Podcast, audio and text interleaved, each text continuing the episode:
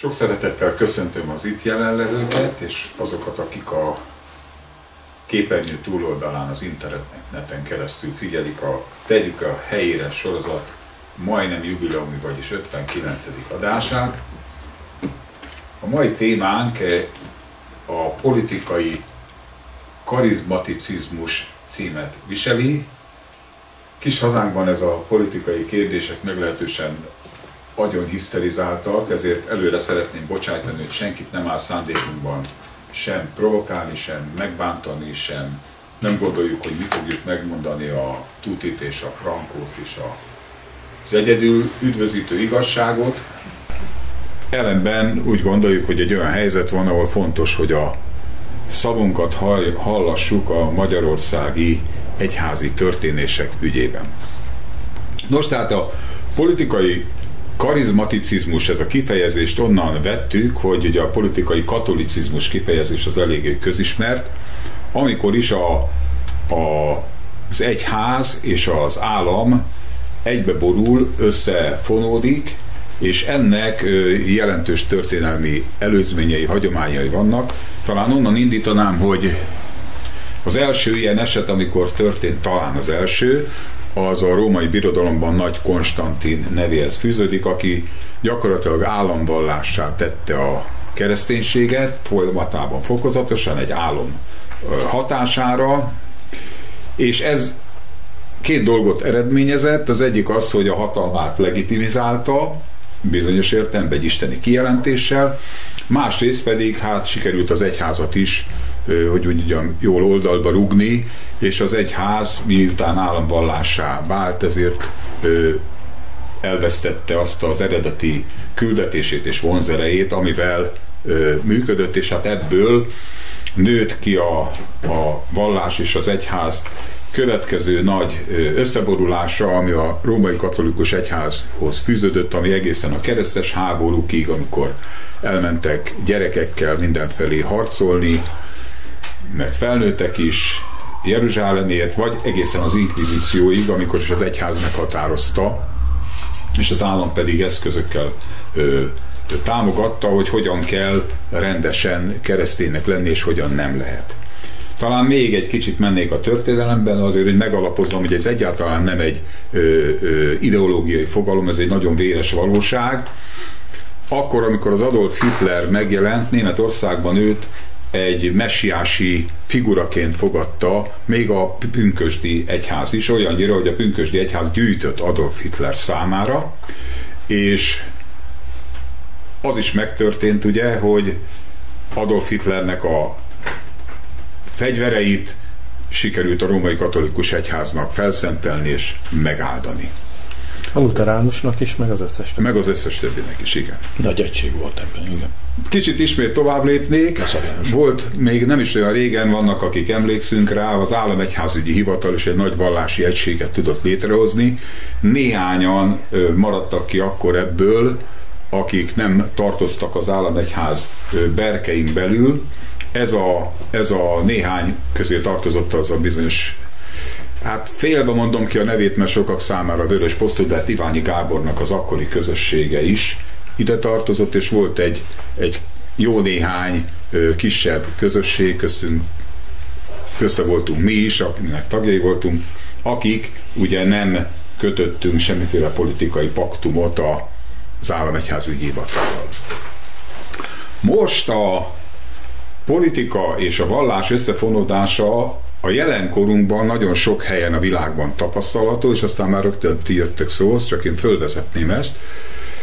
Például most Trump amerikai elnöknek a beiktatása, fölszentelésekor több evangéliumi keresztény proféta, hívő kezeit rátéve imádkozott, áldotta meg, és van, aki Trumpot a messiásként tekintés vannak, akik az Antikrisztus látják ő benne, és a nevéből már a trombitától kezdve mindenféle ö, bibliai kijelentéseket vettek.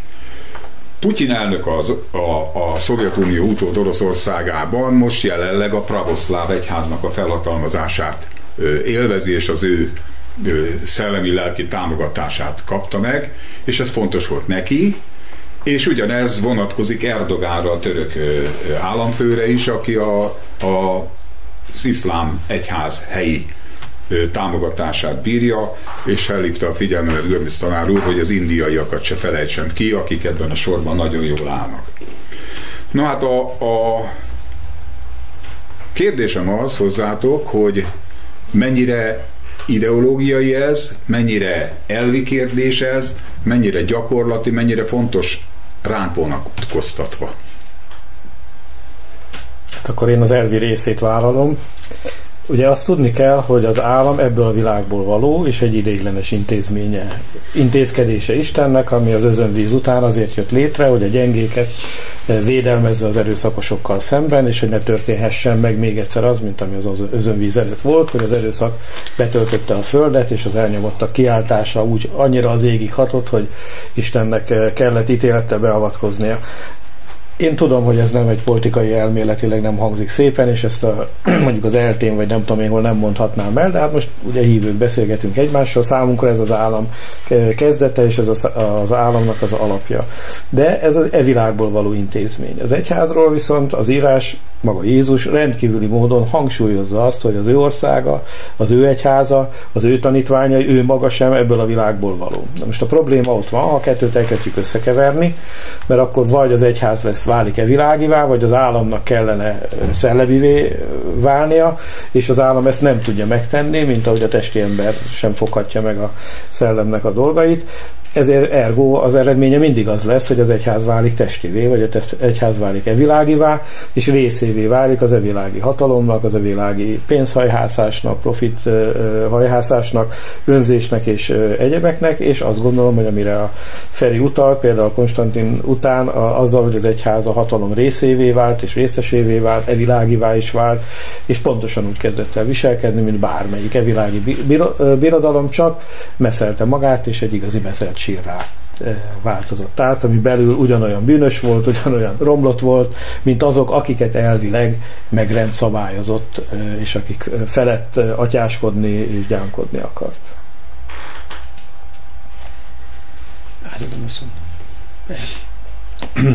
Én alapból egy apolitikus ember vagyok, úgy is jöttem ide, és úgy is vállaltam ezt, hogy tényleg én is igyekszem azt tudomásul venni, hogy ez egy fontos kérdés. Viszont személy szerint itt mindjárt elején szeretném mondani, hogy egyetértve az, hogy tényleg fontos kérdés, én azt gondolom, hogy, hogy nem szabadna ennyit foglalkoznunk ezekkel a dolgokkal. Tehát ez az én személyes véleményem, hanem teljesen egyetértek azzal, hogy mi köze a világosságnak a sötétséghez, Krisztusnak a Béliához, mi köze a, az Istenhitnek a, a állami hatalomhoz. Én azt gondolom, hogy az a most ugye egyenlőre csak szavakban érvényes dolog, hogy szétválaszt, szét van választva, és hogy nem működik együtt, tudjuk, hogy ez nincs ilyen, hanem teljesen össze van fonódva. Ez egy nagyon helytelen dolog, és én is egyetértek azzal, hogy amikor ez bekövetkezett, akkor minden esetben az egyház korrumpálódott a világhoz, és nem a világ segített, nem a világot segítette megjobbulni. És én szerintem ezért nem véletlen az, hogy Jézus egyáltalán nem ment bele semmilyen világi alkuba és kötözködés, vagy kiegyezésbe, hanem egyszerűen a helyén kezelte ezt a dolgot, megmondta, hogy a császár adjátok meg, ami császári, és adjátok meg az Istennek, ami az Isteni. És ez a, ez a két oldala van az életünknek, és ezt a két oldalt összekeverjük, és azt adjuk a császárnak, ami az Istennek jár, és fordítva, akkor igazából elérkezünk a mai napjainkhoz. A mai napjaink nagyon sok felekezetéhez, nagyon sok egyházához, hogy azt gondoljuk, hogy az a világ az ő katonai, gazdasági és egyéb befolyásával segíteni fog nekünk abba, hogy megcsináljuk az Isten munkáját. És ez egy brutális tévedés. Az Isten munkáját azok a hívő emberek fogják megcsinálni, akik olyanok, mint Jézus, akik olyanok, mint az apostolok, akik olyan élőhitű, Istenben bízó emberek, akik tudják, hogy az Isten országa az bennük van, és bennünk van.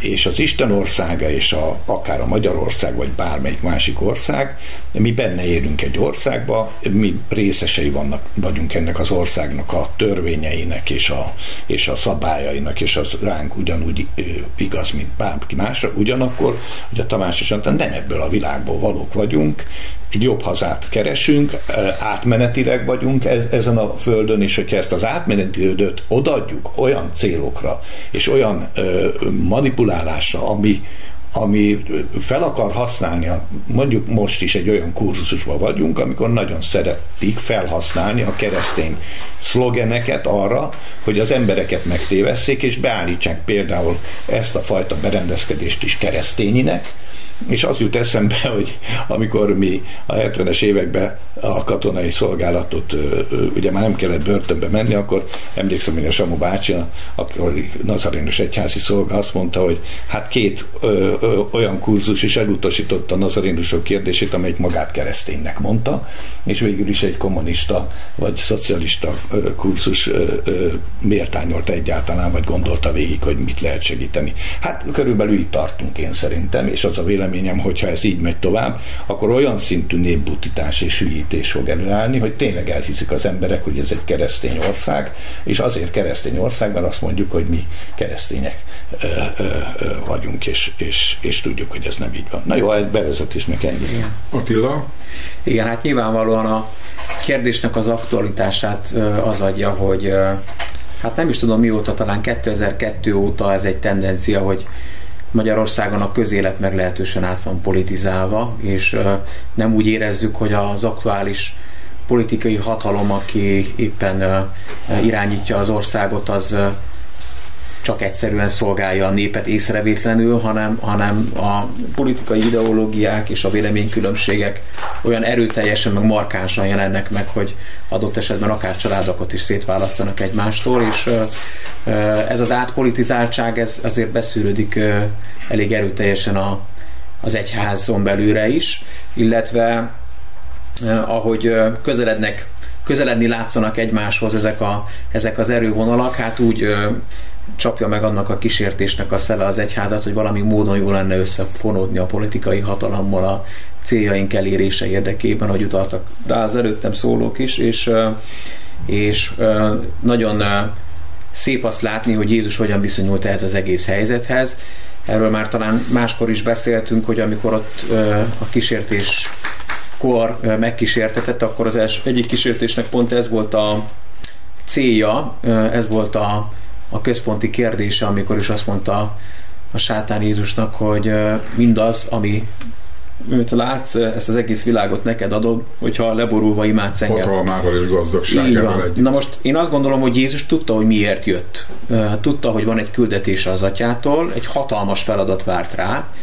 Gyakorlatilag egy királyságot kellett megalapítania, egy szellemi királyságot, és biztos, hogy ennek a küldetésnek volt terhe. Ráadásul most már így utólag látjuk, hogy volt rá három éve és meg lett kínálva egy hatalmas politikai, kapcsolati, befolyási tőkével ahhoz, hogy ezt a küldetést végre tudja hajtani, és ő erre kategórikusan nemet mondott, és alulról építkezve gyakorlatilag számunkra elsőre tehetségtelennek tűnő embereket maga mellé választva, mégis a benne levő kijelentés ereje által egy olyan szellemi folyamatot indított el, ami soha nem fonódott össze a politikai hatalommal, mégis az egész világot fölforgatta, és ennek a hatása az, hogy mi is itt ülünk ma ezekben a székekben, és rá hivatkozva beszélgetünk. És szerintem nagyon nagy a kísértésnek az ereje most is, és csak szeretném ide idézni az egyik beszélgetésemet, talán ezt is már egyszer elmondtam, amikor az édesapámmal beszélgettünk a, az egyik kisegyháznak a múltjáról, és akkor beszélgettünk arról, hogy jelen pillanatban vannak olyan egyházak, akik rengeteg pénzügyi forráshoz hozzájutnak ahhoz, hogy a missziós munkáik is akár előrébb menjenek, és azt mondta, hogy a történelembe visszatekintve azt látta, hogy amikor nagyon nagy volt a, a külső támogatás, ami nem a, a, a közösségeknek a hitéből nőtt ki, akkor szinte automatikusan a közösségi hitélet az háttérbe szorult. Tehát nem volt szükség arra, hogy a, a közösségben élő hívők a hitüket gyakorolják, hogy az Istennel való kapcsolatukat valódi módon megéljék, és összességében véve mindig egy kontraproduktivitást eredményezett, vagy kiüresedett intézményeket, vagy pedig inkább vallásos közösségeket, ahol nem volt élő hit, nem volt élő, élő tűz. És szerintem ez az a kísértés, amivel most is szembenézünk, és ehhez kell valahogy úgy hozzáállni, hogy ne politizáljunk, ne minősítsünk senkit a politikai véleménye miatt, tudjunk ebben olyanok lenni, mint Jézus, aki, aki válaszolt az ilyen irányú kérdések, de nem ment bele abba, hogy a napi politikai kérdésekben állást foglaljon, és, és végezzük azt a küldetést, ami az egyháznak a küldetése. Egy kicsit ö, konkretizálnám a dolgokat, hogy lehetséges az, tehát itt arra van hivatkozás, hogy meg kell védeni a keresztény bibliai értékeket, meg kell védeni a homoszexualitástól, az abortusztól, a különböző kábítószeres erkölcstelenségektől az értékeket, és erre hivatkozásul az állam kvázi van segítségül hívva, és erre hivatkozva, hogy összefog az állam és az egyház azért, hogy megvédje az embereket ezektől a valóban súlyos bűnöktől. Most két fenevad az én olvasatomban acsarkodik, mind a kettőt fenevadnak tekintem. Az egyik fenevad a, a fogyasztói társadalomnak valóban ez a globalizmusra épülő, ami egyébként nem egy ö, egyértelműen negatív kifejezés, ö, szabadosság és minden szabad ö, erkölcstelensége, mondjuk, a másik pedig az a, az a kvázi keresztény, nacionalista, autoriter berendezkedésű, vallási támogatottságot élvező diktatúra, mondjuk így, amelyik próbálja az embereknek a lelkiismeretét hatalmi és politikai eszközökkel jó irányba befolyásolni. A kérdésem az, hogy lehetséges embereket Isten iránti szeretetre, hitre, elkötelezettségre, hatalmi politikai eszközökkel vinni, befolyásolni? Mi szerinted lehetséges? Hát én most a kérdést föltettem. hát nyilván tudod rá a választ, hogy nem Nekem megvan a válaszom, csak itt mások a válaszok. Én azt gondolom, hogy ezzel, ezzel a részével szerintem mindenki tisztában van. Tehát, hogyha az állam megparancsolja, hogy higgyél, meg az állam megparancsolja, hogy szeressél, meg az állam megparancsolja, hogy gondoskodjál, ott tette meg a penész az egész történetet mert ha elő kell venni a gyerekjogi törvényt, hogy, hogy számon kérjék egy apán, hogy miért nem adni a gyerekének, meg miért veri el minden nap, akkor az a törvény sem fog segíteni ezen a helyzeten, meg ezen a, a, a pozíció, meg ezen a dolgon, de ezzel együtt helyes, hogyha van ilyen törvény, mert az állam ugye a törvények alapján kell, hogy eljárjon, és ez a törvény lehetőséget ad az államnak adott esetben, hogy beavatkozzon. Én azt gondolom, hogy, hogy inkább az a fő probléma, hogy mindenki az állammal akarja a vitás felét beledöngölni az agyakba, és azt szeretné, hogy az állam álljon az ő pártjára, és akkor akivel ő nem ért egyet, akkor most az állam tegyen rendet hogy nem kell nekem az álláspontomat megvédeni, nem kell nekem a hitem mellett kiállni, most mindegy, hogy milyen típusú hitről van szó, és így tovább, hanem majd jön az állam, és aki azt mondja, hogy de nem, akkor azt jól elverik, elviszik a rendőrök, és így tovább is rossz lesznek, és elkobozzák a vagyonát, és akkor ezzel a dolog meg van oldva. És mind, mind, mindkét oldalon, tehát a liberális oldalon is az, amikor az állammal akarnak rám parancsolni, hogy én kinek mit mondhatok, hogy mondhatom, mit prédikálhatok a pulpitusról, mit nem prédikálhatok a pulpitusról, elveszik a gyerekemet pusztán azért, mert hiszek a Bibliában, és azt mond, a Biblia azt mondja, hogy fenyítsd meg a te gyermekedet, tehát én akkor biztos verni fogom, stb. stb. Ezek szélsőséges esetek, de itt sem az a probléma, hogy vannak ilyen emberek, akik ilyen nézeteket vannak, mert leülünk, megbeszéljük, és legfeljebb nem értünk egyet. De ha az államot ő bekapcsolhatja, és a saját véleményét rám kényszerítheti az állammal, akkor baj van. De ugyanúgy baj van fordítva. Tehát, hogyha én nekem van vitám vele, és azt mondom, hogy te nem lehetsz homoszexuális, ráküldöm az államot, államot, hogy az állam csináljon belőle heteroszexuálist, ott nagyon baj, nagy bajok lesznek, mert az állam ezt nem fogja tudni megtenni. Mit tud tenni az állam? Megbünteti, börtönbe zárja, felakaszt, felnégyeli, megbélyegzi, nem tudom én mit csinál vele, ezt tudja az állam csinálni. De semmi más nem fog tudni vele. És ezt kellene a keresztényeknek is megérteni, hogy vannak arányok és vannak határok. Mondok példát talán így érthetőbb lesz a dolog. De nyilvánvalóan az, hogy az állam védje a polgárok életét, ez rendben van. De tegyük fel, hogy mondjuk én, az én vesém alkalmas arra, hogy egy haldokló betegnek eh, az egyik vesémet oda tudjam adni. Most két dolgot lehet tenni. Az egyik az az, hogy én ezt önként dalolva megteszem, és akkor én egy jó fej csávó vagyok. Önfeláldozóan szeretet. És önfeláldozó szeretettel vállalom ezt a nagy hősies tettet, hogy én odaadom neki önként és dalolva. B variáció hoznak egy törvényt, amiben az állam kötelez engem, hogy ilyen esetben adjam oda a félvesémet. És mindannyian érezzük, hogy hát jó, jó, oké, védeni kell az életet, meg minden, de talán ez nem az az eszköz. Egyrészt engem megfosztattól, hogy hős lehessek, másrészt pedig hát... a hitnek a lehetőségét. Így van, másrészt pedig hát, és, és mi van, hogyha én nem szeretném, hogy az államnak tényleg joga van a vesémhez is már elveheti, ha, a, tehát hogy hol vannak a határai, amit megtehet velem, mint magánemberrel az állam, vagy pedig nem. Viszont az állam azt megteheti, hogy azt mondja, hogy ha te egy ilyen hősies dolgot megcsinálsz, akkor én, mit tudom, én extra egészségügyi ellátással jutalmazlak téged, vagy, vagy pénzügyi támogatást adok neked, mert hát hiszen te egy egészségügyi kockázatot is vállalsz, és így tovább, és így tovább, és ezt az állam megteszi, jól teszi. És ugyanígy csak azért, hogy még egy példát hozzak, ugye az abortusznál. Most, hogyha az állam propagálja az abortuszt, az szerintem nem helyes és nem jó. Ha az állam megtiltja az abortuszt, az sem helyes és az sem jó. Mert az állampolgár majd eldönti, hogy ő mit szeretne tenni és mit szeretne csinálni.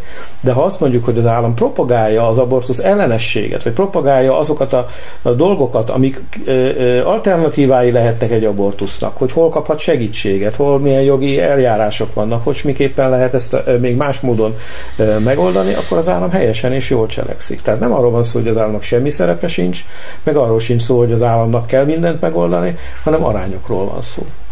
Ervin?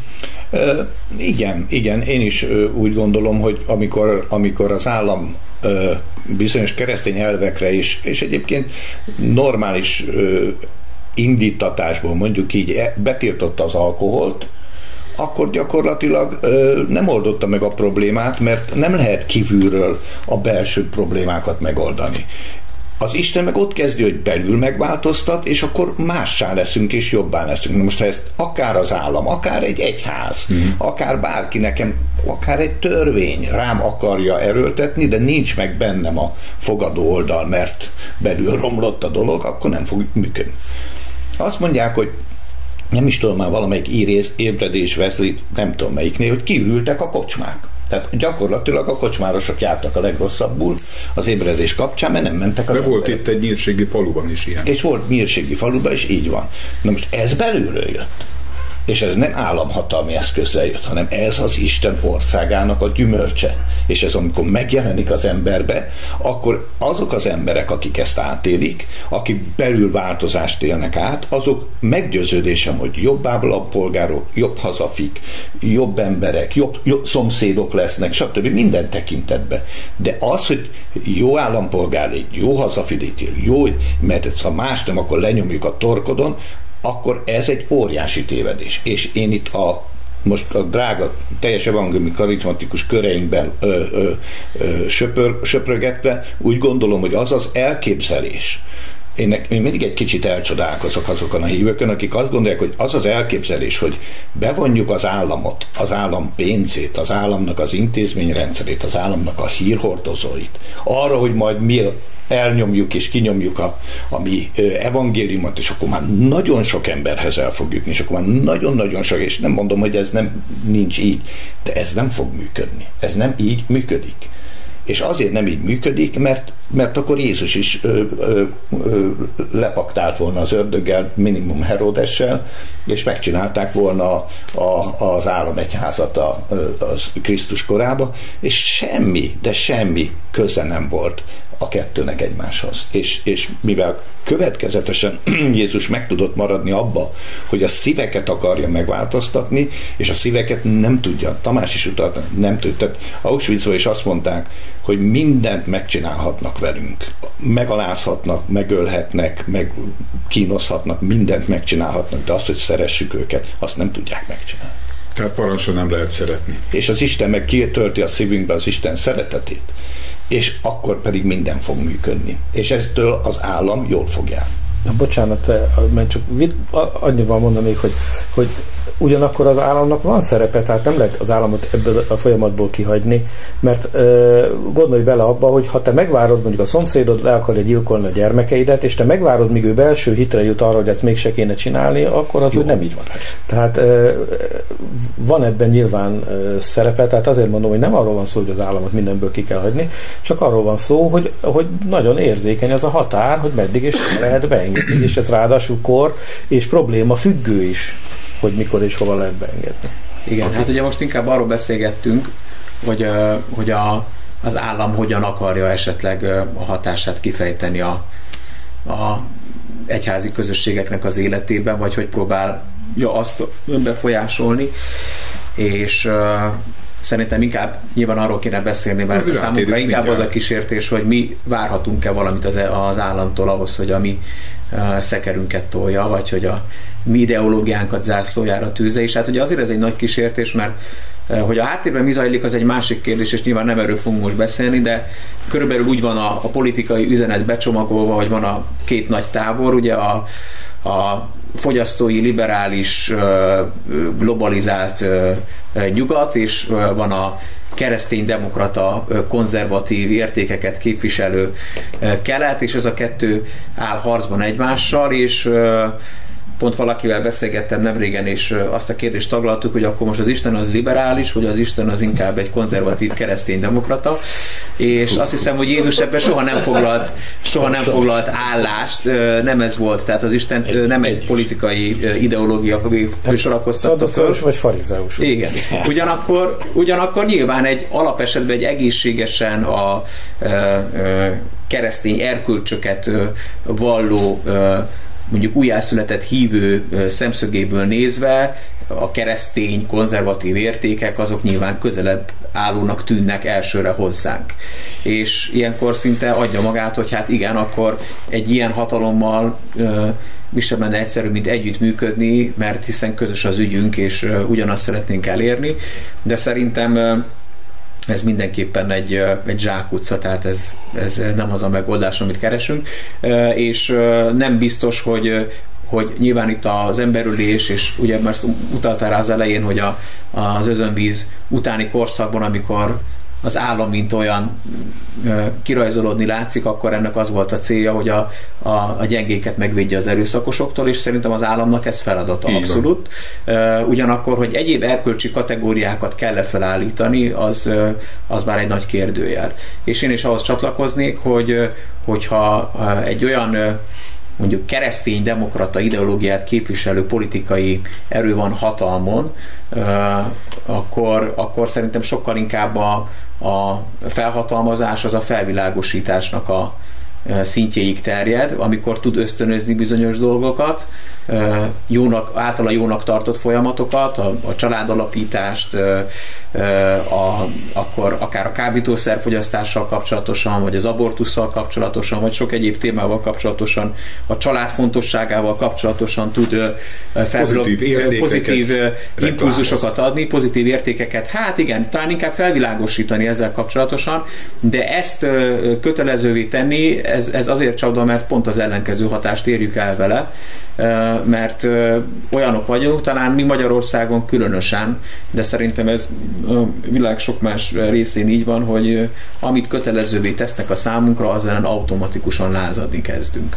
És hogyha ezt látjuk, és hogy Jézus ehhez a kérdéshez hogyan állt, akkor meg sokkal inkább egy hát egy konzervatív, liberális Jézust látunk magunk előtt, nem egy olyat, aki ostor csattogtatva jött és rendet tett, és, és kötelezővé tette a tíz parancsolatnak a betartását mindenki számára azért, hogy a küldetését beteljesítse, és a, az Isten királyságát végre elhozza közénk. Talán annyiba foglalnám össze, hogy Istennek valóban megvannak azok az értékei, erkölcsi értékek, amiket a Biblia elénk tár, de Isten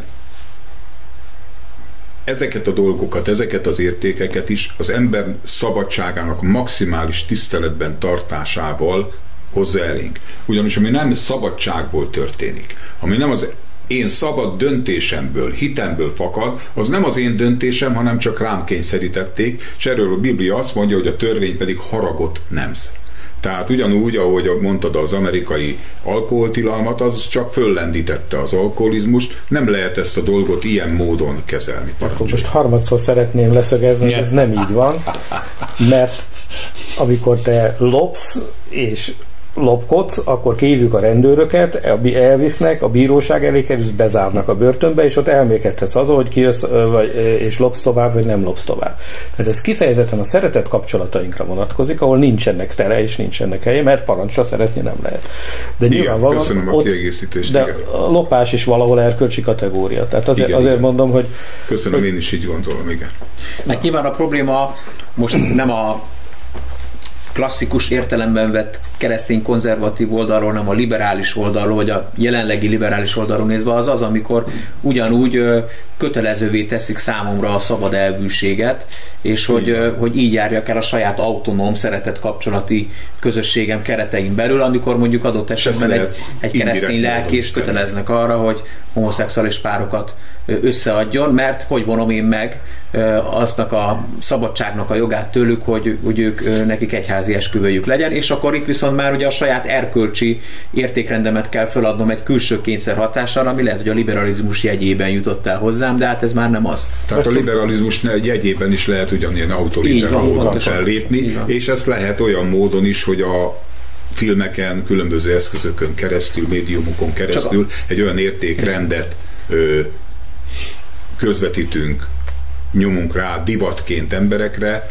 amit kötelezőnek tekintenek, no a törvényben nincs foglalva. Nem, mert ez az, hogy hirdesse valaki a hitét, vagy egy kulturális akármiben kifejezze ezt a dolgot, ez, eddig, ezzel nincs probléma. A probléma megint ott, ott van, hogyha nem egyenlő a hozzáférés ezekhez. Tehát te nem készíthetsz a saját hitedről filmet, hanem mindig csak mások készítetnek a mások hitéről filmet. Oké, okay. szeretnék tovább lépni, föl szeretnék olvasni nektek egy proféciát, ami nyáron hangzott el, illetve egy részletet csak belőle, tehát nem akarom az egészet.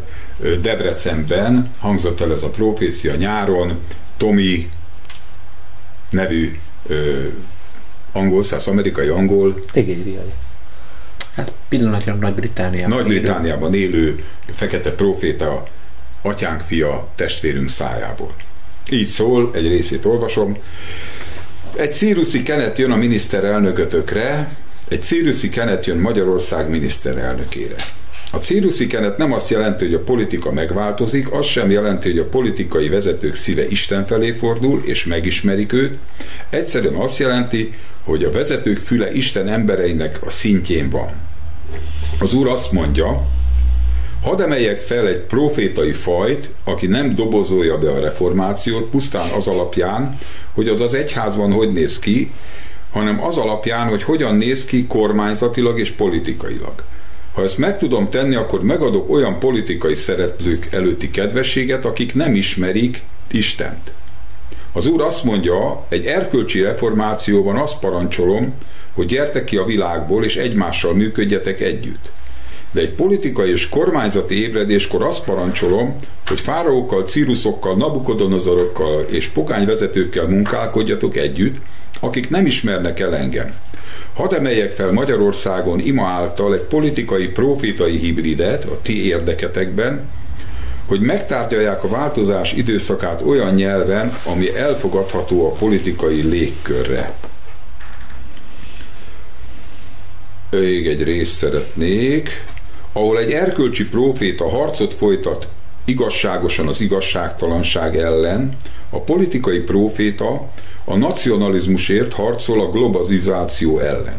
Hogy egy erkölcsi proféta azért harcol, hogy megerősítse a jót a gonoszszal szemben, a politikai proféta a konzervatív értékek megalapozásán törekszik a liberális értékek ellen.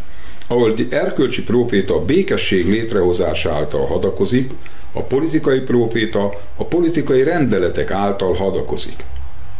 ahol egy erkölcsi próféta a föld szellemi gyógyulását keresi, a politikai próféta megfelelően kigondolt pénzügyi struktúrákban látja a sikert, amelyek fenntartható gazdaságokat eszközölnek ki.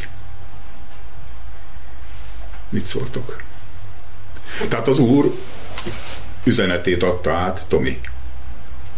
Hát igen, de ugye nekünk jogunkban áll ezeket az üzeneteket azért megrágni, és akkor ami nem tetszik belőle, vagy amit nem érzünk a magunkénak, azt kikötni. Én még csak azt sem mondom, ha valaki más magáénak érzi, ám, ám tegye, én ezeket sose tudtam magaménak érezni, mert nekem rögtön én ilyeneken elakadok, hogy mi az, hogy círuszi kenet, meg mi az, hogy rendeletekkel képviseli a, a szellemi dolgokat. Hát ha rendeletekkel képviseli a szellemi dolgokat, akkor már ott vagyunk, amiről mondtuk, hogy azt nem lehet. Tehát, hogy az alkoholtilalomnál, akkor most, betil, akkor most én leszek a kultuszminiszter, és akkor betiltom a válványimálást. A katolikusok nem tar- tarthatják meg az augusztus 20-ai körmeneteiket, a Krisna völgyet bezáratom, a itt a 32-es út mellett a stupát bezáratom, a, a buddhistáikat, és így tovább. Most ezt fogom tenni, akkor én most Círuszi kenettel jártam el, és akkor most az én Istenemnek a jogos haragját megbosszultam ezeken az embereken, vagy egy szektás barom vagyok aki visszaél a hatalmával. Ez utóbbi. Na, kezdünk formával lendülni. Hát nyilván akkor lenne igazi ezt a proféciát kitárgyalni, hogyha maga az a személy, aki ezt közvetítette, az itt lenne és tudna némi magyarázatot fűzni hozzá, mert így Nem, nyilván abban a nyilvánosan hangzott. Tudom, el, tudom. És a nyilvánosság csak én csak azt akarom mondani, hogy ebben a, így most abban a nehéz helyzetben vagyunk, hogy úgy kell megpróbálnunk értelmezni, hogy, hogy hogy csak úgy sejtjük, hogy mi lehet a, a mögöttes szándék. Uh, ugye még sok mindent nem idéztél ebből a proféciából, hát de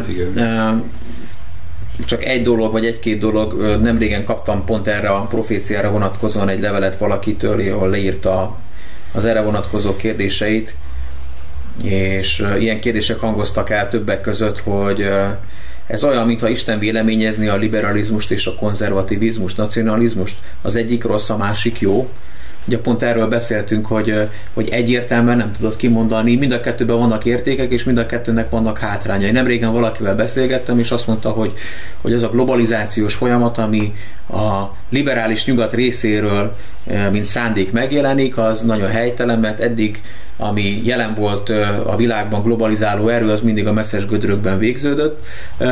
Ugyanakkor azt is hozzá kell tennünk, hogy ez ugyanúgy igaz a nacionalista mozgalmakra is, hogy aznak is mindig vérontás lett a vége, és óriási háborúk, világháborúk és népírtások lettek ennek a következményeképpen és azt is megjegyezhetjük, hogy ha valami globális és internacionális, az maga a kereszténység, hiszen az új szövetségnek az egyik fontos kijelentése, hogy Krisztusban többé nincs sem zsidó, sem görög, nincs sem férfi, sem nő, tehát téren, szóval, időn, szóval. államon és nemzeteken átívelő, átívelő dolog, tehát ez ö, elsőre, tehát első olvasatra az ember egy ilyen proféciát hall, ez, ez kicsit egy kortes beszédnek tűnik, egy bizonyos politikai ideológia mellett, ami már szerintem önmagában nem összeegyeztethető azzal, amit Jézus Krisztus képviselt, és talán ez az egyik legfontosabb olyan része ennek a, az írásnak, vagy, vagy elhangzott proféciának, amikor úgy kigyullad az emberben a piros lámpa, illetve valami úgy, úgy megfacsorodik az ember szívében.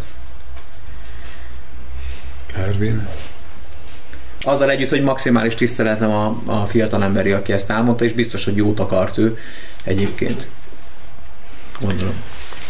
Nem elég a jót akarni, a jót jól is kell akarni, ugye igen, igen. igen. Nyilván, tehát az egész témakörben azon gondolkozom, hogy és nyilván nem cáfolgatva itt most egymást, nem ez a cél, hanem hogy, hogy azért az Istennek az ember számára volt egy, egy, egy, egy terve, egy el, el, elképzelése, és nyilván ebbe bekavart a bűn, meg sok minden, de igazából azt látni, hogy, hogy, hogy az az állam, amelyik megteremtett egy olyan légkört a, a, az állampolgárainak, amelyről beszél is a Biblia, hogy a jót megjutalmazza és a gonoszt megbünteti, az az állam a helyén van. És nyilván ez egy nagyon szubjektív dolog, tehát nehéz erről beszélni, mert nagyon szerteágazó, mit tekint jónak, stb. De mégiscsak ezt mondja. Tehát valahogy leegyszerűsíti ezt a kérdést a Biblia.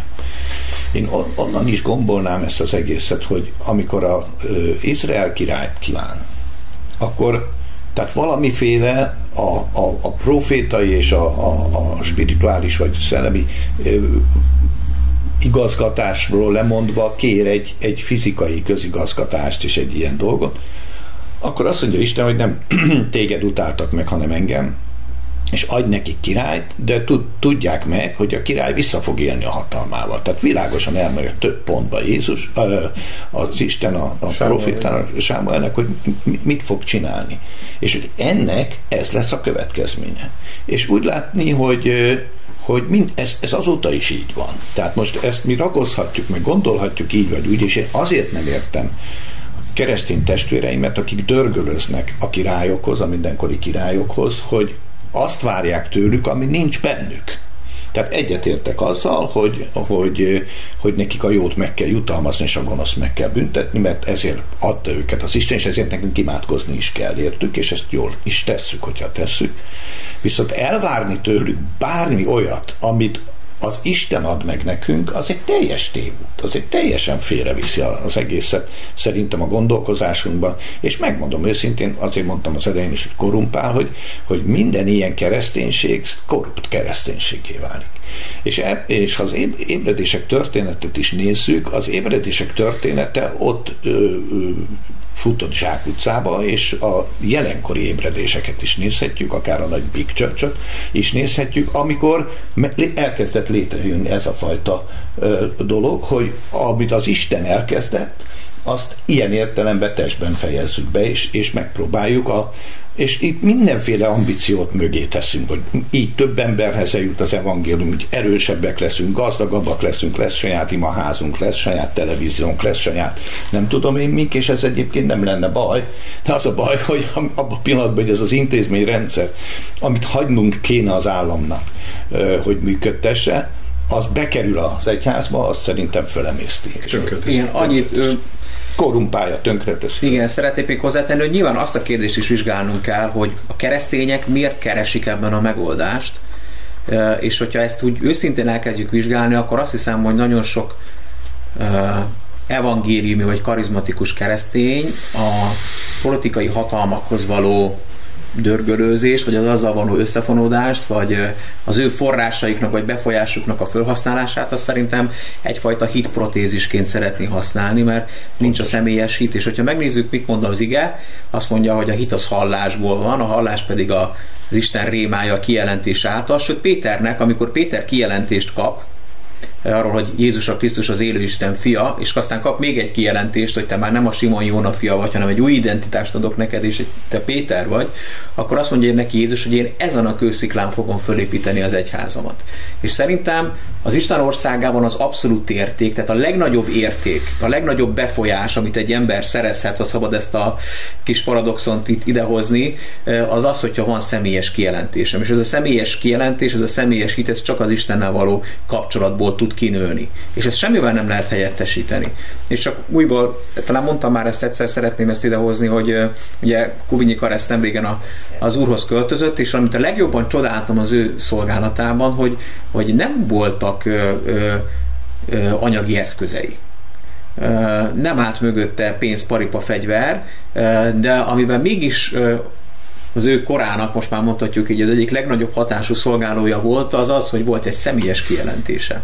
És ez a személyes kijelentés, az egyszerűen azt lehetett látni, hogy hatást gyakorol az emberekre. És embereknek a sorsát, az életét megváltoztatja. És ez tényleg olyan, mint egy futótűz, és szerintem Jézus ezt hozta el és szerintem Jézus a stratégiáján, a módszerén a Szent Szellem nem változtatott, ugyanez a módszer, és hogyha ez nem működik, akkor szerintem magunkban kell keresni a hibát, és nem ilyen pótlékokkal, vagy Jön, ilyen hitprotézisekkel. kapcsolatot kéne helyreállítani. Igen, tehát nem ilyen hitprotézisekkel ezt kipótolni, mert nem ugyanaz, nem ugyanaz lesz az eredmény. Egy torsz karikatúra lehet, hogy lesz belőle, vagy egy olyan felépítmény, tehát meg lehet tölteni úgy stadionokat, meg lehet tölteni, stadion, meg tud tölteni a világi stadionokat. Ha megfelelőek a marketing eszközök, van hozzá megfelelő mennyiségű pénz, megvannak ugyanúgy a sztárok, akik oda vonzák az embereket, meg lehet tölteni stadionokat. A kérdés az az, hogy ez valódi szellemi tartalommal telik-e meg, történnek-e valódi változások embereknek az életében,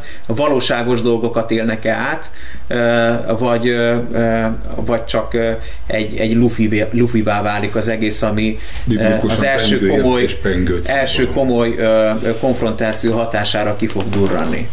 Ugyanis ezek a tömegek, amiket így össze lehet szedni, tehát ugye a hit próbálja, a puding próbálja az evés, a hit próbálja az mindig a, a, a nehézség és a kihívások, és ott rögtön kiderül az, hogy valódi hittel van-e dolgunk, vagy sikerült mondjuk egy nemzetet átnevelnünk a kereszténységre. Ö, tehát két irányú ez a folyamat, ahogy én látom. Egyrészt a hatalom, mindenkori hatalom ö, vágyik, kívánkozik a vallási legitimizáció igazolás után. Ugyanis, hogyha neki van egy ö, kijelentés arról, egy profétai megerősítés, ugye a hamis proféta fogja az antikrisztust is felemelni, tehát mindig szükséges a vallási ö, hátország, a vallási hátszél. Akkor ő neki már nincs szüksége arra, hogy bárkivel bármit megvitasson, hiszen isteni küldetésben jár. És akkor az, amit ő csinál, az olyan mértékben igazolva van, hogy magától az Istentől származik az ő politikai küldetése. Ez a történelem arról tanúskodik, hogy amikor hatalom ilyen ö, ö, ö, küldetés tudattal működött, az esetek nagy része háborúba vitte. Nem volt képes ö, kommunikálni, nem volt képes kompromisszumot kötni, hanem háború, ütközésbe torkolott, a történelem során gyakorlatilag úgy gondolom, hogy majdnem mindenkor. Az egyház oldaláról ugyanez a dolog oda vezet, hogy a Biblia bűn kifejezésre sok kifejezés használ, többek között a hamartia a görögben, ami azt jelenti, hogy céltévesztés. Ugyanis amikor az egyház beáll bármilyen politikai erő mögé, tehát mi azért is mondjuk azt, hogy mi nem pártpolitikában nem szállunk be, nem állunk be se a liberálisok, se konzervatívok, se ö, szocialisták, se bal, se jobb oldalra, ugyanis az evangéliumot Isten a baloldalnak és a jobboldalnak, a fasisztának és a kommunistának, a konzervatívnak és a liberálisnak. Jézus Krisztus evangéliuma az egyetlen olyan üzenet, ami létre tudja hozni azt a hitet, azt a belső meggyőződést, az Istennel való kapcsolatot, ami üdvösséget eredményez. Az egyháznak pedig ez a küldetése, nem az, hogy politikai ö, szeleket fújjon, vagy politikai feladatokat, vagy társadalmi politikai feladatokat végezzen el elsősorban, hanem az a küldetése, hogy az Isten országának a képviselőjeként, Jézus Krisztus képviselőjeként éljen ebben a világban. Ezért, amikor az egyház ilyen módon az, egy, az állami célokkal, politikai célokkal azonosul, egy súlyos céltévesztés, hamartia történik az én véleményem szerint. Felszeretnék olvasni még egy ö, magyar egyházi vezetőnek a nyílt leveléből egy részt, aki megszólította a karizmatikus egyházi vezetőket, így szól az a rész. A liberálisok Európa képének erkölcsi tartalma szemben áll Isten törvényével. Így az Európai Unió parlamenti választási kampányának a keresztények azért sem lehetnek passzív elszenvedői, mert hitvédelmi feladat megakadályozni olyan hatalmi rendszer létrejöttét az Unióban, amely rá akarja kényszeríteni a tagországokra a melegházasságot, az áltudományos genderelméleteket, az abortusz liberalizációját, a soft drogok legalizálását, a kötelező menekült kvótákat és minden olyasmit, ami ellentétes a zsidó-keresztény kinyilatkoztatással. Értékeli a helyzetet a szerző, aki szerint Orbán Viktor magyar miniszterelnök ezekkel szembe vette fel a kesztyűt, s lett a nyugati elitklub előtt personál non grata az első számú közellenség. Ha Orbán feladná elveit, az ifjú osztrák kancellárhoz hasonlóan politikai szupersztár is lehetne, de remélhetőleg ő a nehéz, keskeny utat választja a jövőben is, ami az eljövendő új korszakba vezeti Magyarországot. No, atyám. Az igazi probléma az mindig abban van, amikor keverednek a dolgok. és amikor egy ember megtapasztalja az Istennek a valóságát, sőt, ezt képviseli, és ezt hirdeti, és, és az emberek valóságosan Isten élményre tudnak a szolgálatán keresztül Isten élményre jutnak, akkor kialakul körülötte egy mondjuk így jogos nimbusz, hogy fölnézünk rá, hogy, hogy, hogy tiszteljük, hogy, hogy átéljük, hogy, hogy rajta keresztül az Úr megérint bennünket, meggyógyít, megtérünk, stb. Amikor ez az ember ez, ezt a fajta szolgálatot eladja azért, hogy utána politikai karriert építsen, és az összes létező politikai irányzatot hozzá dörgölödzön csak azért, hogy, hogy, hogy azokat az embereket, akik, akik követik, becsapja, akkor ez az ember nem korrekt ember, hanem ez az ember nem az Isten szolgálja, hanem ez az ember egy olyan ember, egy olyan valaki, aki a politikai hatalmat és a politikai ö, célokat tekinti ö, mindenek előtt, hogy ezzel is a befolyását, a hatalmát azt fenntartsa. És amikor valaki, és ez több ébredési mozgalmat utaltam, és rá így volt, amikor valaki ezt elkezd ezen az úton menni, akkor ez egy síkos út. És ennek a síkos útnak az lesz a vége, hogy elveszti ezt is, meg azt is és, és az emberek ezt előbb-utóbb látni fogják. És visszaélni az embereknek azzal a bizalmával, amit az Istenbe vetett hitük és az Isten átélésük miatt kaptak, és ezért lenyomni a torkokon politikai elveket és politikai célokat, ez a teljes visszaélés. A, az Jézus ilyet nem csinált, az apostolok ilyet nem csináltak, teljesen ismeretlen a Bibliától és a Szent Szellemtől. Tehát amikor Isten népét kampánystáb szerepbe teszi? Kampánystáb, igen, és akkor ráadásul ezt megideologizáljuk a legkülönbözőbb módokon, Bibliákra, Bibliára, zsidó-keresztény hagyományokra hivatkozva, és semmi köze nincs semmihez. Tehát, tehát József nem azért ment el Egyiptomba, mert politikailag képzett volt hanem azért, mert jött az angyal, és szólt neki, hogy menj el, és vidd el, mert meg akarják ölni a, a, a kis Jézust. Tamás? Hát a, mindenképpen a, a, annyiban az Ervinhez csatlakoznék, hogy azt gondolom, hogy egy politikai kérdésből hitvédelmi kérdést csinálni, ez egy veszélyes játék. Tehát belekeverni és lelkiismereti kérdésé tenni valamit, ami egy politikai kérdés, azzal nagyon csínyán kellene bánni. Ugyanis ahogy ebből az írásból is kicsendül, azért Orbán Viktornak sincs mindenben igaza mint ahogy az Európai Uniónak sincs mindenben igaza. Mint ahogy Orbán Viktornak sem úgy működik, hogy neki semmiben nincs igaza, és az Európai Unióról sem látod, hogy semmiben nincs igaza. Na most amikor eh, így állunk hozzá a kérdésekhez, és, és ráadásul azt mondjuk, hogy egy ilyen összetett kérdéshez eh, úgy kell hozzáállni, eh, hogy Isten azt szeretné tőlünk, hogy ezt vagy azt támogassuk benne, ez semmi más, csak sima manipuláció. És azt gondolom, hogy egy, egy becsületes hívő embernek minden ilyen kísérletet eh, vissza kell utasítania, eh, és a helyzet az, hogy bizony minden hívőnek joga van adott esetben mondjuk egy voksolásnál erre vagy arra a pártra szavazni, ilyen vagy olyan színű eh, mozgalmat támogatni, amit ő a leghelyesebbnek és a, a, legjobbnak értékel. És Amerikában is ez a, ez a probléma, hogy csak azért támogatni egy politikai erőt, mert hogy az majd a mi nekünk vallásilag fontos kérdést az állam rangjára fogja emelni, és mondjuk megtiltják az abortuszt Amerikába, vagy be, kötelezővé teszik az állami iskolákban az, az oktatás előtti keresztény imádságot. Ezek nonsens célok. Tehát, hogy, hogy, hogy felhasználni az embereknek az Isten félelmét, meg a, a hitét, meg az Isten iránti rajongását, meg szeretetét arra, hogy ezt ilyen piti, politikai apró pénzre váltsuk, ez bűn szerintem. Ez, ez, ez, ez megengedhetetlen és nem jó. Mindazáltal nyilván ha, ha, egy ember azt mondja, hogy nekem az a meggyőződésem, hogy ebben a helyzetben ezt és ezt a politikai erőt kell támogatni, mert szerintem ez és ez szolgálja az evangélium ügyét, vagy ezen nem emelhet senki semmilyen kifogás. De ha én a másik lelkiismeretét is befolyásolni akarom, és azt akarom mondani, hogy ha te nem, akkor Isten ellen vagy ö, ö, lázadsz fel, hát ez egy, ez egy beteges dolog, arról nem is szól, hogy nyilván az egész helyzet értékel is úgy, ahogy visszás, mert itt nem arról van szó, hogy az Unió ezeket ránk akarja kényszeríteni, hanem arról van szó, hogy a globális kihívásoknak nem tudunk nemzet, nemzetenként megfelelni.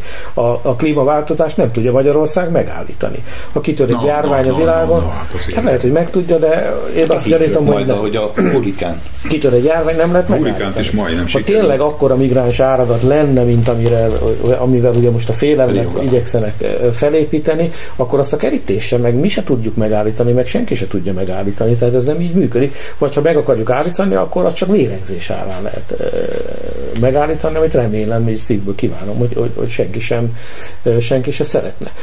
Ugyanakkor, hogy most miért kell az uniónak előírni azt, hogy a, a, a tyúkok milyen ketrecbe tojhatnak, és azt miért kell nekünk végrehajtani, meg mit, ezt én se foghatom fel. Hogy ez De itt azt hiszem most nem erről van szó. Nem, csak ez egy példa arra, hogy, hogy most akkor miért kell kötelezővé tenni dolgokat, amiket, amiket nem biztos, hogy helyes és jó, mert egyébként életem és vérem a tyúkokért, és legyen nekik nagy ketrecik.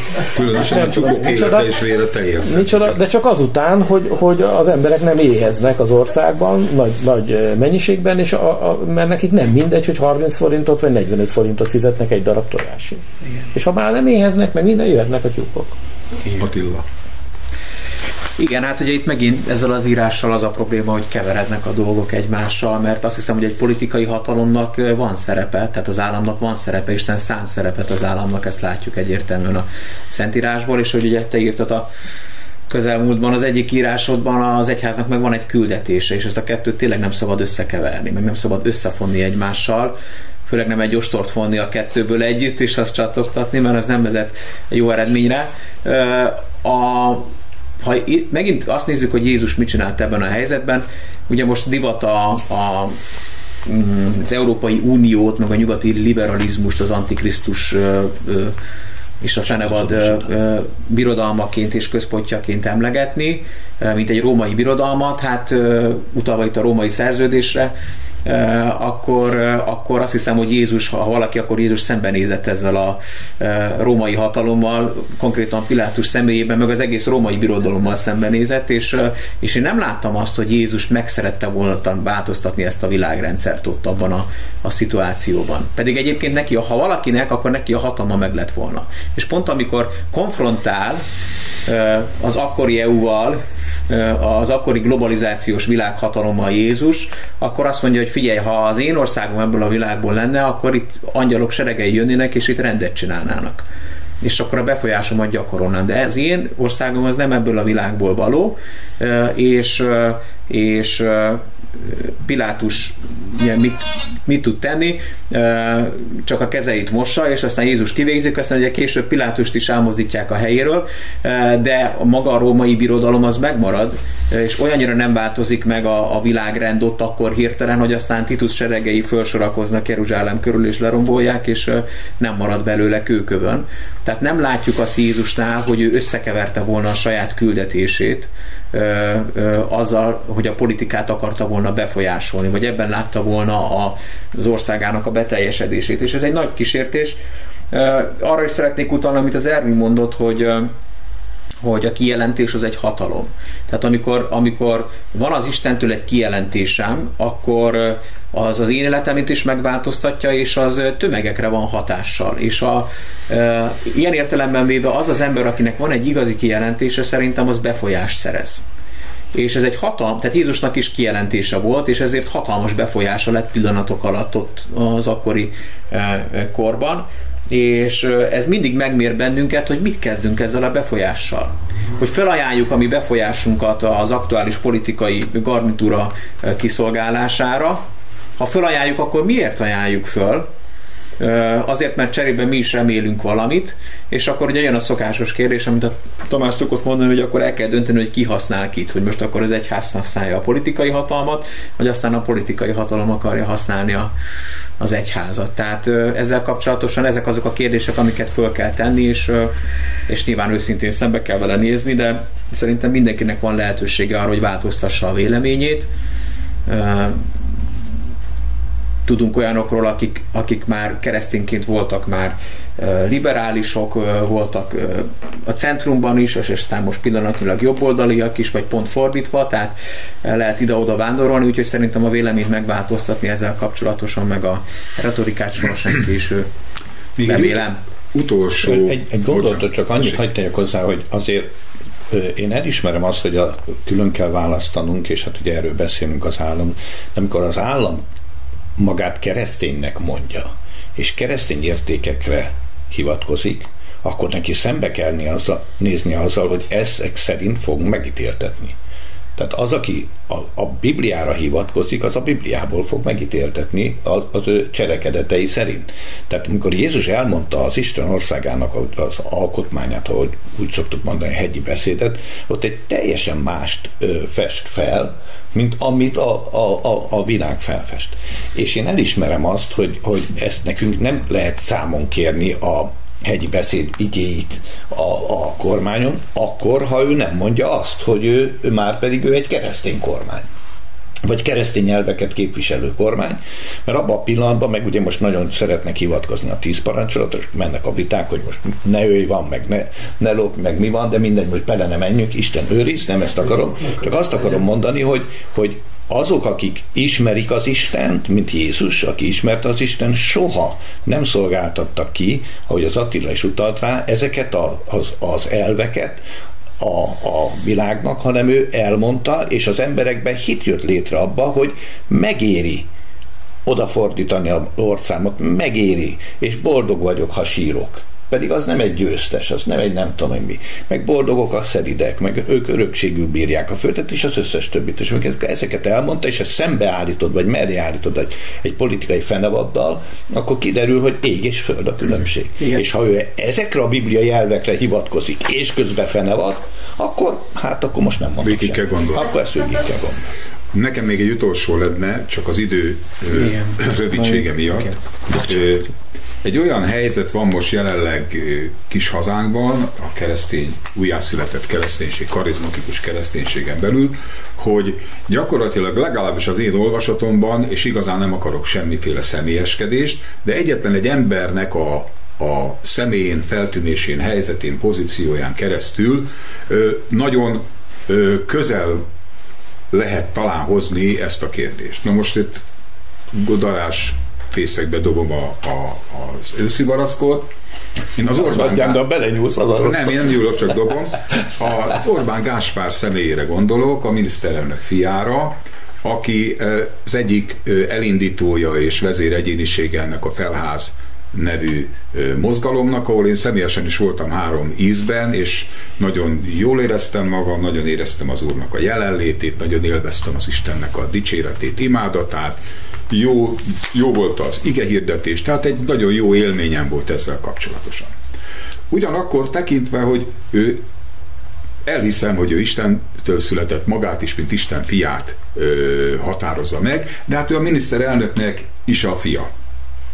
És nagyon sokan... Is a fia. Igen. Nagyon sokan ezért ö, rajonganak érte, és mennek azért, mert a miniszterelnök fia van ott, és nagyon sokan meg zsigerből, miután utálják a miniszterelnököt, vagy ezt a politikai rendszert, a fiára is kivetítik ezt a fajta negatív, elutasító magatartást, és úgy gondolom, hogy hogy az Orbán Gáspár egy borzasztó nehéz helyzetben van, be van szorulva, mert ő hangsúlyozni próbálja, de, de hát egyszerűen az elvárásoknak, meg a várakozásoknak, meg az előítéleteknek egy nagyon erőteljes nehézkedési ereje van rajta, és rendkívül imádkozom is érte, meg rendkívül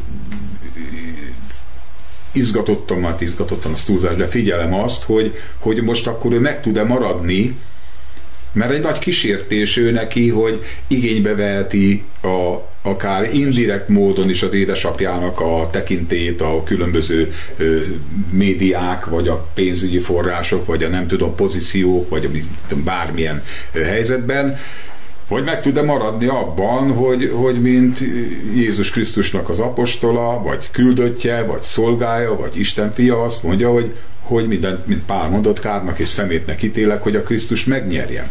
Na most ez a kísértés, ez a próba, amiben ő van, talán ö, ö, ott van sok kereszténynek a gondolkodásában is. Sok kereszténynek a gondolkodását is megkísérti az, a, az hogy, hogy álljunk be ebbe a keresztény kurzusba. Védelmezzük meg a kereszténységet államhatalmi eszközökkel. Terjesszük a kereszténységet politikai eszközökkel is. Hiszen hát az Isten nyitott nekünk egy ilyen kaput. És úgy gondolom, hogy ez egy óriási ö, csapda. Hát az az én véleményem, az nem kérdés, de szóljatok hozzá. Hát én két dolgot mondanék. Az egyik, hogy én szerintem emberileg is akár a Mózes törvénye szerint is, ahol megvan írva, hogy a fiak nem bűnődnek az atyák védkérés fordítva, de keresztényként meg pláne az alap, hogy minden ember saját magáért, a saját jelleme, saját cselekedetei és a saját beszéde alapján ítélünk meg, nem az őseiről, rokonairól, barátairól, bárki. Tehát ha valaki azért rajong az Orbán Gáspárért, mert ő, mert egyébként rajog Orbán Viktor, vagy azért utálja az Orbán, mert egyébként az teljesen el van tévedve, és azt gondolom, hogy ez egy teljesen mellékes kérdés. Teljesen mindegy, hogy ő kinek a fia ilyen értelemben. Őt önmagában kell szemlélni, és önmagában kell megítélni. Azon egyetértek, hogy nyilván ez, az, ez egy teher, ez egy, nem egy könnyű történet. Ha, ha Orbán Viktornak nem lenne ilyen nagy hatalma Magyarországon, akkor hát sokan boldogak lennének, de akkor nyilván a Gáspárnak is könnyebb lenne az élete, a helyzete, mint egy hát kvázi teljhatalmú embernek a, a fiaként ágálnia, de azt gondolom, hogy ebben is az az igaz, amit mi egyébként minden más esetben hangsúlyozni szoktunk, hogy nem a mi dolgunk félteni az egyházat, és nem a mi dolgunk félteni az Orbán Gáspárt. Hát ha az Isten őt elhívta, akkor meg is tartja, az örökkévaló nyilván tisztában volt vele, hogy nem lesz neki könnyű a pálya, meg nem lesz neki egyszerű az élete, meg egyszerű a helyzete, és hogyha ő az úrral megmarad egy jó közösségben, egy jó kapcsolatban, akkor Isten fog neki ahhoz bölcsességet adni, hogy ezzel a teherrel, vagy ezzel a keresztel megbírkózzon, mint hogy a te neked is ad, meg nekem is ad, meg mindenkinek a magunk is piti élethelyzetébe, és a magunk is dolgaiba, ahol nem kell ilyen kihívásokkal szembenéznünk. Tehát azt gondolom, hogy, hogy akár agódni pró vagy kontra teljesen fölösleges, mert azoknak a véleményét se tudom osztani, akik azt mondják, hogy hát ez az egész arról szól, hogy, hogy már ugye a katolikusok már zsebre tették az Orbán Viktort, hogy fordítva, na és akkor most az evangélium karizmatikus egyházakat is az orránál fogva majd az Orbán Viktor fia bevezeti a nagy nemzeti együttműködés rendszerébe, és akkor mindenki ott fogja lengetni a pálmaágakat, meg zengeni, zengeni a hozsannát. Én abszolút nem tartok ettől a verziótól, és azt gondolom, hogy ez nem fog bekövetkezni, és nem csak azért, mert én szerintem ez a fiatal embernek semmi ilyen terve, szándéka, ambíciója nincsen, hanem azért is, mert mondom még egyszer, az egyházról az örökkévaló az úr gondot visel.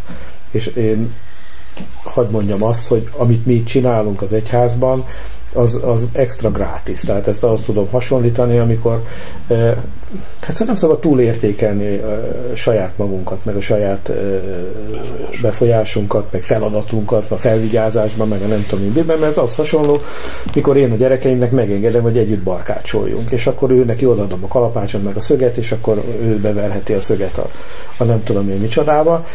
Én sokkal gyorsabban, hatékonyabban el tudnám végezni, de ő beveri a szöget, és akkor közösségben voltunk, örülünk, én örülök, hogy milyen ügyes volt, ő örül, hogy együtt dolgozhatunk, és mindenki boldog, és legközelebb hazajövök, Igen. és azt mondja, hogy mit tudom én, a, a léckerítés elmozdul, de én oda mentem, és magamtól minden nizé nélkül megszögeltem, akkor meg aztán a honfiúi keblemet, atyai keblemet a büszkeség fogja dagasztani, hogy hogy ez milyen csodálatos és, és, és milyen nagyszerű. Ugyanígy Istennek nincs ránk szüksége. Ő az a végtelen nagy jóságából megengedi, hogy ott, ott terelhessünk, botolhassunk körülötte, és szögelgethessünk, és ezért szervezkedhessünk, és, és minden e, ilyen. Ha mi eltévesztenénk, vagy rosszul csináljuk, vagy kezünkre csapunk, attól nem fog az egyház összeomlani, mert nem tőlünk függ. Orbán Gáspár szerintem egy, egy valódi megtérésen ment keresztül, én nem ismerem annyira, de találkoztam vele én is személyesen. Én azt gondolom, hogy ez egy őszinte Isten kereső, Isten hívő ember. Azt gondolom, hogy ezt ő tényleg amit csinál, azt hitből csinálja, és, és, és jól csinálja, és csinálják.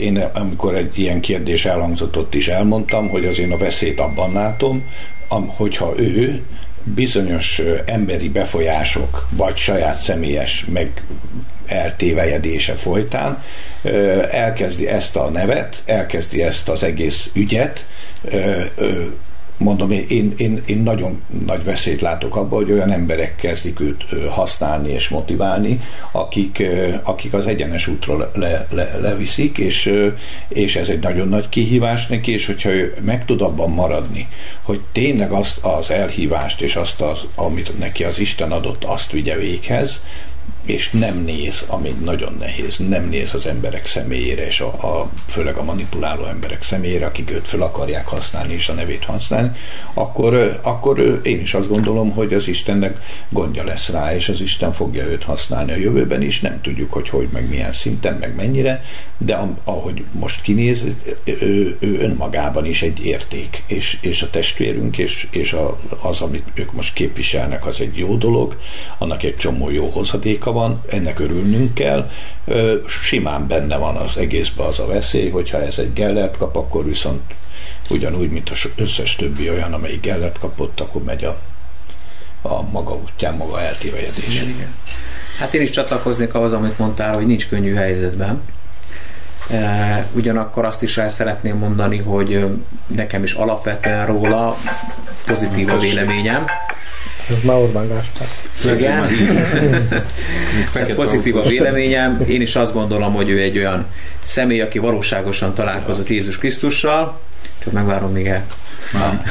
Legyőzte, legyőzte a. És, és hogy ez a találkozás tényleg radikálisan megváltoztatta az életét, és ráadásul ez a találkozás egy konkrét karizmatikus élményhez köthető, tehát történetesen nem egy klasszikus történelmi egyházhoz köthető megtérésen ment keresztül, hanem, hanem, hanem tényleg volt egy, egy nagyon komoly személyes istenélménye, és és ez mindenképpen egy figyelemre méltó dolog, és ami még fokozza a nemzetközi helyzetet, hogy amennyire én megismertem, őt a testi identitása szerint is egy rendkívül tehetséges, nagyon a nem keresztény retorika szerinti karizmatikus figura, aki, aki követhető, akinek van egy vonzereje, egy igazi vezető típus. És ezek mind olyan dolgok, amik szerintem azt feltételezik, hogy igen, neki van egy komoly elhívása és küldetése az úrtól, és szerintem a egész, ebben a helyzetben talán a legtöbbet, most ez kicsit furcsán fog hangzani, de pont a karizmatikus egyház tud ártani neki, azzal, ahogyan viszonyul az ő személyéhez. Mert, mert Ugye dicsőség az úrnak, hogy egy karizmatikus ember, aki karizmatikus értékeket tűzött az zászlajára, és az bátran fölvállalja, és hát akkor a karizmatikus egyház fölkiált, hogy de jó nekünk, mert akkor mostantól fogva Mikor? nem egy periférián levő szektás bélyeggel ellátott megtűrt állampolgárai leszünk ennek az országnak, hiszen a miniszterelnök fia is közénk tartozik, aki lám nyelveken szól, és használja az ismeretbeszédét, és profétál, és betegekre veti a kezeit, hogy azok meggyógyuljon, át olyan, mint mi. És, és sajnos a, a magyar népnek és a magyar karizmatikus egyháznak is ez egy sajátosság, hogy mindig kerestük a, a felkent királyokat, akit lehet követni. És a számára az is egy nagy kihívás, hogy benne emberileg és elhívás tekintetében is megvan az a potenciál szerintem, hogy komoly konkurenciát jelentsen meglévő nagy karizmatikus felépítményeknek, és, és vannak, akik belőle pillanatokat királyt csinálnának, és mennének utána. És szerintem ebben a helyzetben neki megállni borzasztó nehéz. És nincs könnyű helyzetben, azzal, azzal, azt is idevéve, hogy, hogy szétválasztani tényleg a, a testi identitást, a testi befolyást, tehát a, a helyzetéből a, adódó befolyást, azzal a befolyást, attól a befolyástól, amit a kijelentés, vagy a személyes elhívásnak a, az ereje ad az ő életébe, és, és nincsen könnyű helyzetbe.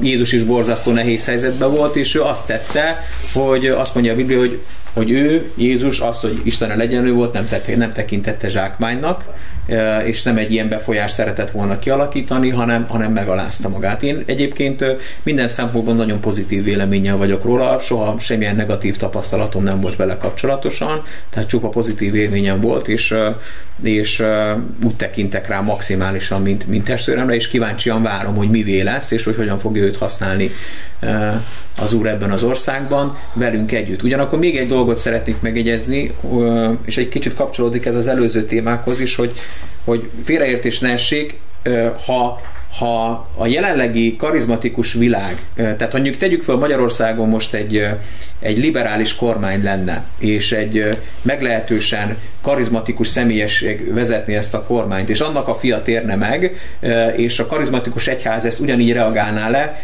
ugyanígy problémáznánk azon, hogy miért akar az egyház összefonódni a, a politikai hatalommal. Tehát mi most nem politikailag akartunk állást foglalni, hogy azért, mert nem, nem hiszünk a, a jobboldali értékekben. Tehát csak azok kedvéért mondom, akik jobboldali érzelműek, és azt gondolják, hogy most támadva vannak a, a politikai nézeteit tekintve. Nem erről van szó.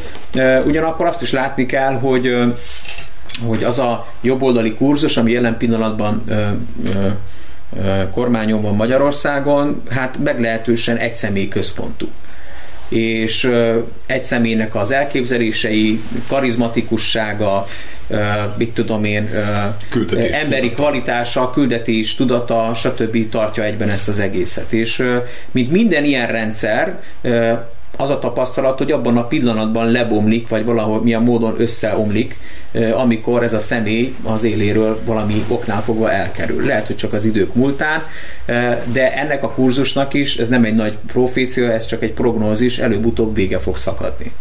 És ilyenkor egy ilyen rendszernek a legtöbb követője eltűnik a sülyeztőbe, és Magyarországon ez a jellemző, hogy egy, egy pillanat alatt egyik oldalról átszalad a másik oldalra, ahol az érdekeit látja megvalósulni. És az a kérdés, hogy egy olyan fiatal emberrel, mint mondjuk az Orbán Gáspár, egy ilyen helyzetben mi lesz? Hogy akkor is az értéket fogja látni, hogy kik azok, akik igazi Zúrban barátai, bízik, vagy kik az, akik mellette vannak, akik, akik hisznek benne, bátorítják, támogatják, vagy akik, akik tényleg csak ezzel a különleges helyzetével keverik össze az iránta érzett vonzalmat. Hát köszönöm szépen a beszélgetést, meg köszönöm a figyelmeteket. Időnk lejárt. A... Én is szeretném megerősíteni, hogy az autonóm gyülekezet semmiféle politikai párt, politikai oldal képviseletére, vagy oldalára, vagy támogatására nem vállalkozott és nem vállalkozik, mi nem politikai érdekeket, célokat, eszméket képviselünk az Isten országát, Jézus Krisztus evangéliumát és Isten szeretetét szeretnénk minél több emberhez eljutatni, bemutatni, és ezt tekintjük küldetésünknek. Azok, amik ma elhangoztak, hát gondolkodjatok rajta, forgassátok magatokba. Tudom, hogy hogy a keresztény társadalom rendkívül megosztott ebben a kérdéskörben. Nem gondoljuk, hogy mindenben igazunk lenne, elmondtuk a véleményünket, a gondolatunkat ezzel kapcsolatosan, azért, hogy ez legyen egy vélemény, egy felemelt mutatói a jelenlegi magyarországi keresztény újjászületett karizmatikus egyházban is. Még egyszer köszönöm a figyelmeteket.